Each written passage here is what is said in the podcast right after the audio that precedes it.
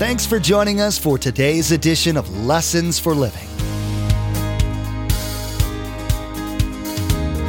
His word so fresh in our hearts abound. His word made flesh in the here and now. A new life is beginning. Lord, let us hear your lessons for living.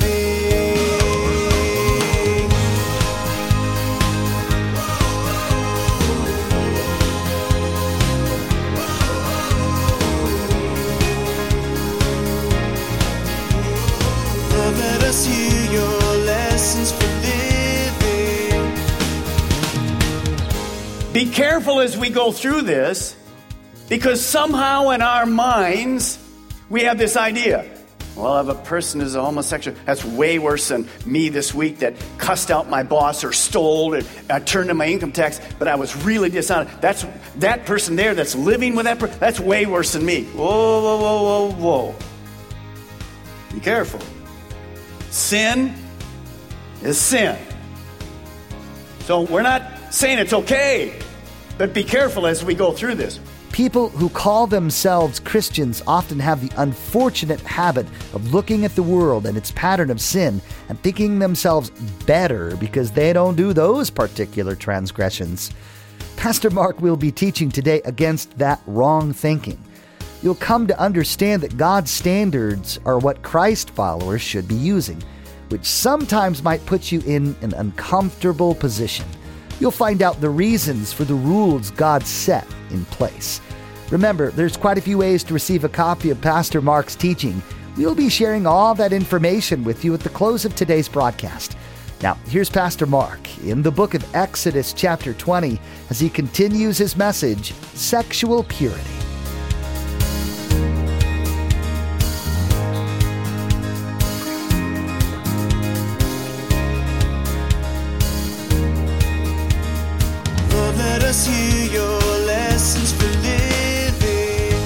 See, the building block of the Bible is one man, one woman, committed to God and to each other for life. That's the building block of society. The other thing that's very interesting to me is God would say, if you'll follow my boundaries, your sexual drive will find its maximum fulfillment within marriage. Did you know this? That if you're a Christian couple today, it's been proven over and over. If you're a Christian couple, your sexual life is way better than any other group of people. Why? Because you're doing it God's way. Unbelievers, it's not as good as believers. People that are living together without marriage, you'll see later, nowhere near what it is for couples. So see, if we do it God's way, it's always best for us. Number three, God then gives us some warnings about sexual sin. Pastor Mark, what is sexual sin? You're right there in Hebrews. Look at verse 4. Let's finish it. Marriage should be honored by all, and the marriage bed kept pure, for God will judge the adulterer. No, there's going to be a judgment. You may want to circle this in your Bible. God will judge the adulterer and all the sexually immoral. So God defines sexual sin as adultery, which happens after marriage, but then he includes sexual sin before we're married. So what do I do with that statement? How do I write that and get it clear on my mind? Now remember, all through here, God is for sex. Here's the next thing you want to write. Any intimate sexual activity outside of marriage is sinful and destructive. Well, you say, what do you mean by sexual activity? Let me list some for you, and I'll have more as I go through. Sexual immorality means sexual intercourse before marriage. The Bible quite often uses the term fornication, it just means having sex before you're married. It includes homosexuality. It includes lesbianism. It includes bestiality. It, it, includes incest. And of course, obviously, it includes adultery. Well, how do I know that? Well, here's some of the words, and we won't go to the Old Testament and show all those other things, but all those words I just used, incest, bestiality, all that, that's all in the Bible. Those warnings are all in the Bible. God already knew that man's heart would be very wicked and he'd go weird with it. And so he said, no, no, there's going to be judgment if you do that. Notice what 1 Corinthians says. Don't fool yourselves. Those who indulge in sexual sin or commit adultery or are male prostitutes or practice homosexuality, the key word in all of this is practice, none of these will inherit the kingdom of God. Now, how serious, just look at that for a moment, how serious is that? God says if you and I practice, practice, it's a lifestyle.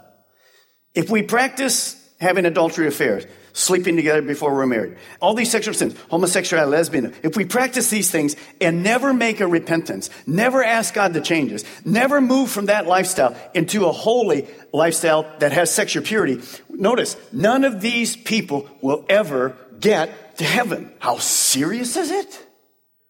But let me stop right here. Let me ask you a question.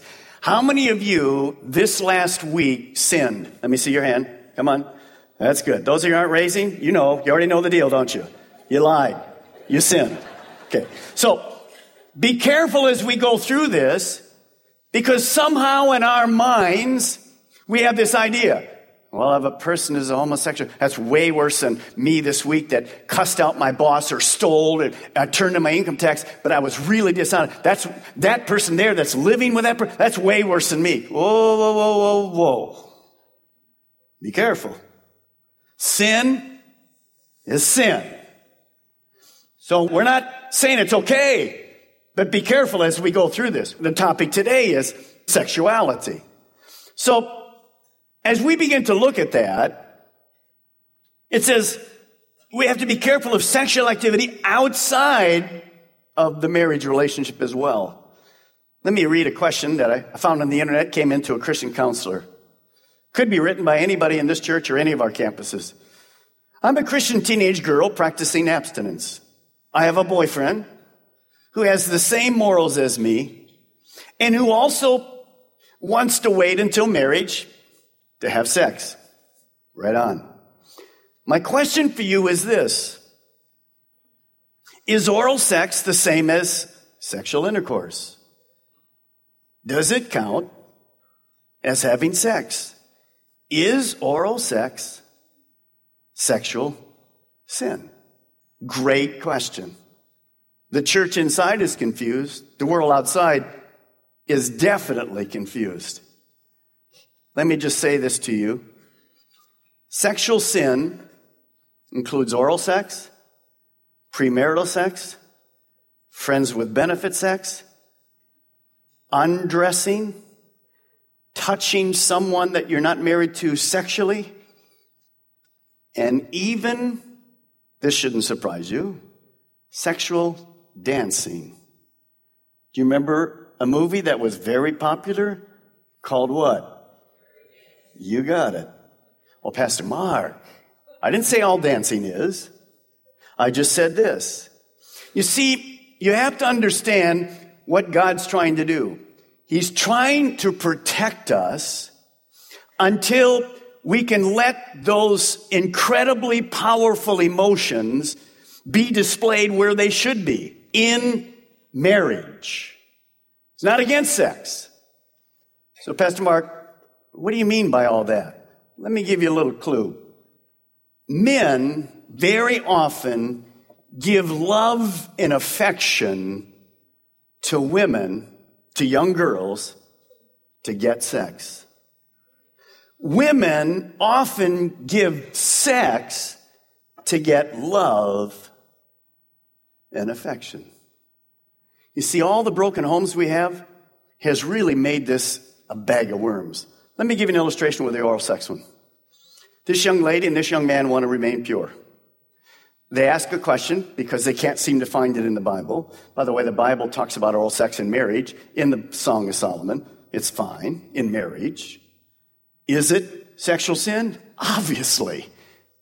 So what happens?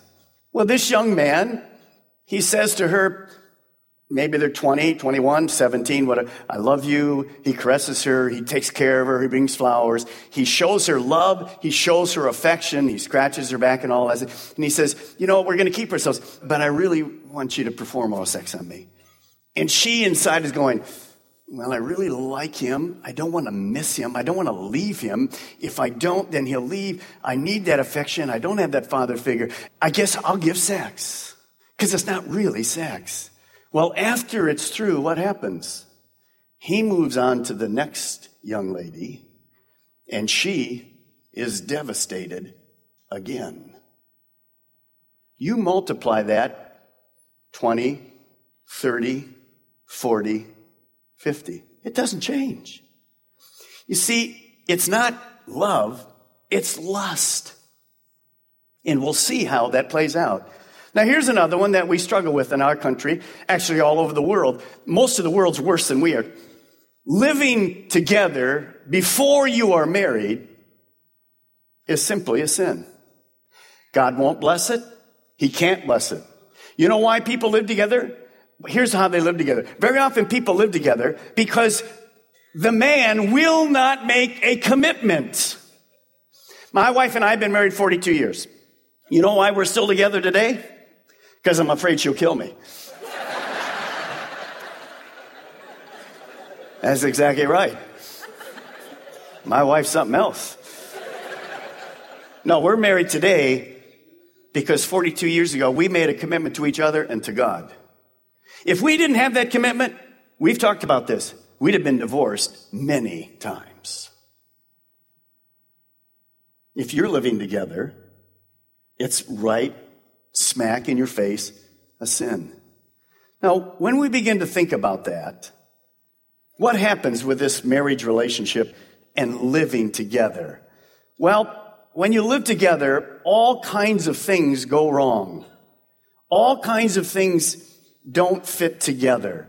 Couples who live together before marriage, here's a 50 year study. Couples who live together before marriage have a 50% greater chance of divorce than those who do not. But you know, one of the amazing things when I talk with couples, and we do this a lot, when I talk with couples that are living together, here's one of the things they say to me. I don't know if we're compatible unless we live together. Hey, I've been married 42 years, we're still not compatible.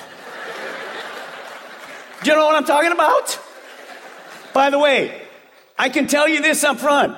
If she's a woman and you're a man, you are compatible. Do you know what I mean? It works. Did you get it? We're talking about sexuality. Did I go over your head or what?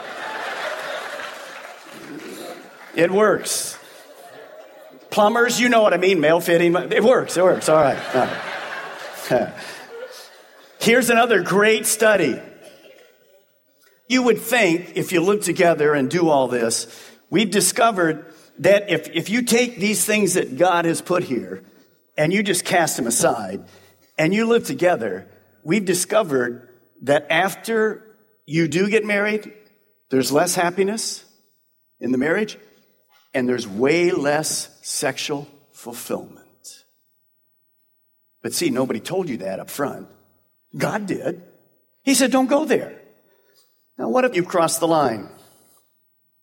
You're here. Here's what you do stop it now. Call the office on Monday. We'll counsel you. We'll have a pastor meet with you. We'll find a way to get you separated. We'll get you headed down the right path so you can do it God's way. Don't continue to crash your plane. God wants to change you. He wants you to do marriage His way. Call us. We're not against you. We're for you. That's why I'm teaching this. And we've done that with many couples all the way through these last 17 years. It's our pleasure to teach you how to do it right. Now, the problem is, in the Old Testament, most of the things we talk about are external. Actually going to bed, actually having sexual intercourse, external. Jesus added to the guidelines of sexuality. Let's turn to Matthew chapter 5 in your Bibles. Matthew chapter 5. And you'll notice that Jesus does something very different. He actually moves from the outward to the inward. And he teaches that sexual sin is more than just physical. Matthew 5, verse 27. Jesus says this You have heard that it was said, do not commit adultery. In other words, he agrees with the Ten Commandments in the Old Testament, obviously. But I tell you that anyone who looks at a woman lustfully has already committed adultery with her in his heart. Let me reread that. That any of you that looks at a man lustfully has already committed adultery with him in her heart. Remember I told you before, be careful about judging, be careful about being critical? Guess what? Whoops. Everyone here is guilty. I'll have more to say about that later. Everyone that's listening to me is guilty. So what is lust? Lust is simply the selfish desire for what is forbidden. Now, the look that Jesus is talking about here is not a, not a casual glance. I mean, God doesn't say, okay, just go out in the world and keep your eye. If you see anybody coming towards you, just close your eye. Just, that's foolish. He's not talking about that. He's talking about a constant stare with the purpose of lusting. Jesus is not talking about us looking at attractive men and women. It's not the first look that's a problem. It's the second look. And when we begin to do that, whether it's a woman looking at a man or a man looking at a woman, what we do is we go away from the very nature that God made us. You see, when I look and you look and we begin kind of fantasizing or undressing or doing whatever in our mind, we're not touching the person. We would never go there. We're proud of that. But if we're not careful, we begin to look at this person not as a whole person, but as their parts. When we get married, we don't marry parts, we marry the whole person. See, when we start looking at parts, we become like an animal. God didn't make us an animal, He made a spirit. And so we have to be very careful whether it's a woman or a man. By the way, some of you ladies would say, well, I don't have any trouble with all that. No, we know that about 25% of Christian women are hooked on pornography, men. So we all struggle with this, and the next thing you want to write is simply this sexual sin starts in our hearts and our minds. It is lust and it's not love. So Jesus says we may never commit physical adultery and be very proud of that. But we can be committing, well, adultery in our thought lives on a routine basis. So Jesus says, hey, it's good to be pure in actions. Good job. But you'd be better be pure in your attitudes as well. There should be no sexual sin in bed, and there should be no sexual sin in our hearts. See, Matthew 15, 19 says, From the heart come adultery and all sexual immorality. Well, this looking, this issues from the heart, of course, includes, as I've said, lust and pornography, even fantasizing. All of these are just as sinful to God is physical sex sin. Now, don't get this wrong. Some people have taken this to the wrong degree. Well, if I've already committed adultery, I might just physically go ahead and do it. That's foolish because when you do it without actually having the physical part, it's kept to yourself. When you move to the physical, then you affect he, her, their family, other people, all kinds of stuff. Be careful. God is looking for inward spiritual purity. Again, why is that so important to him? Why is sexual purity so important to God? Is God against sex? Absolutely not. But he knows if you and I practice sex outside of marriage, it will cost us spiritually, emotionally, and physically. The Bible teaches us over and over again that sexual sin is one of those sins that causes us bondage. So many people today are slaves to pornography. It's bondage. Well, Pastor Mark, how do I do this? Glad you ask. Number four, how to be sexually pure. Turn with me in your Bibles to 1 Thessalonians. 1 Thessalonians, let me read this. Let there be no sexual immorality, impurity, or greed among you. Such sins have no place among God's people. If you turn to 1 Thessalonians, I'm going to give you six R's. We'll write them down as we go. By the way, there'll be a help for every single one of us here. All of us, as you go through it. It is a serious subject. It is something that you and I must understand or will destroy our lives. First Thessalonians chapter 4, look at verse 3. It is God's will that you should be sanctified. In other words, set apart for Him. That you should avoid sexual immorality. That each of you should learn to control, notice, His own body. So this is for me. It's for my wife. She has to do her own, I have to do my own. In a way that is wholly inaudible, not in passionate lust, like the heathen who do not know God. First of our six R's. Number one, remember God's rules are best. When we approach this subject, like we do any others, remember it is God who is the one who knows best how for us to live life.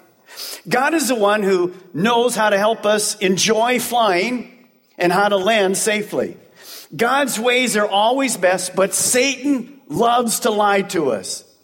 And you'll see as we go through these that his lies always lead to headache and destruction.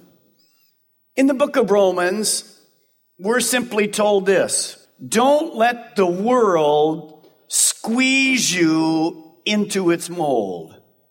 In other words, outside of here, the world says what I began with.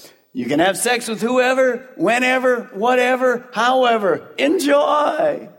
That's what everything in our society shouts to us. Advertising, television, all that shout to us. No, don't let the world squeeze you into that mold. That is not the right way to handle our sexuality. So I have to think God's way. That's why we're studying it today. Second, it's not enough to write these six R's down and go, got it, I'm taken care of. No, you can't just think about it. You have to practice it. And so James says, be a doer of the word, not just a hearer of the word. So you have to get these things into our lifestyle. The second R, realize that all of us are tempted in the sexual area. I know some of you probably thinking, well, I'm older, I'm not really tempted in this area, whatever. That's wrong. All of us are tempted. With Jesus' definition of adultery, every single person, man and woman, we've all committed sexual sin. Period. Done. Finished. It's there. We've all crossed the line. Today, Pastor Mark taught that as wonderful as the physical aspect of marriage can be, that's only one part of God's plan for marriage you were reminded that it's impossible to live your life God's way without the Holy Spirit. Pastor Mark mentioned again that sexual sin, like other sins, has its origin in your mind. You were told again about the importance of having your mind cleansed by the Holy Spirit. Lessons for Living is the teaching ministry of Pastor Mark Balmer of Calvary Chapel, Melbourne. We have multiple campuses to reach those living in Melbourne, Sebastian, and Viera. All campuses meet each weekend and on Wednesdays to spend time collectively raising our voices in worship to our Most High God and studying the truth and blessings found in His Word. For more information, directions, and service times, visit lessonsforlivingradio.com and click on the church link at the bottom of the page. Next time, Pastor Mark will finish this message Sexual Purity. You'll learn why the worldly thinking that there's no harm in looking is a violation of God's law. Pastor Mark will give you six R's to help you overcome sexual temptation. You'll find out that if you have sexual sin in your past or present, God can give you a new start and lead you to success in this area. We've run out of time today, but we do encourage you to tune in next time as Pastor Mark will continue teaching through this series 10 Living Words. That's next time on Lessons for Living.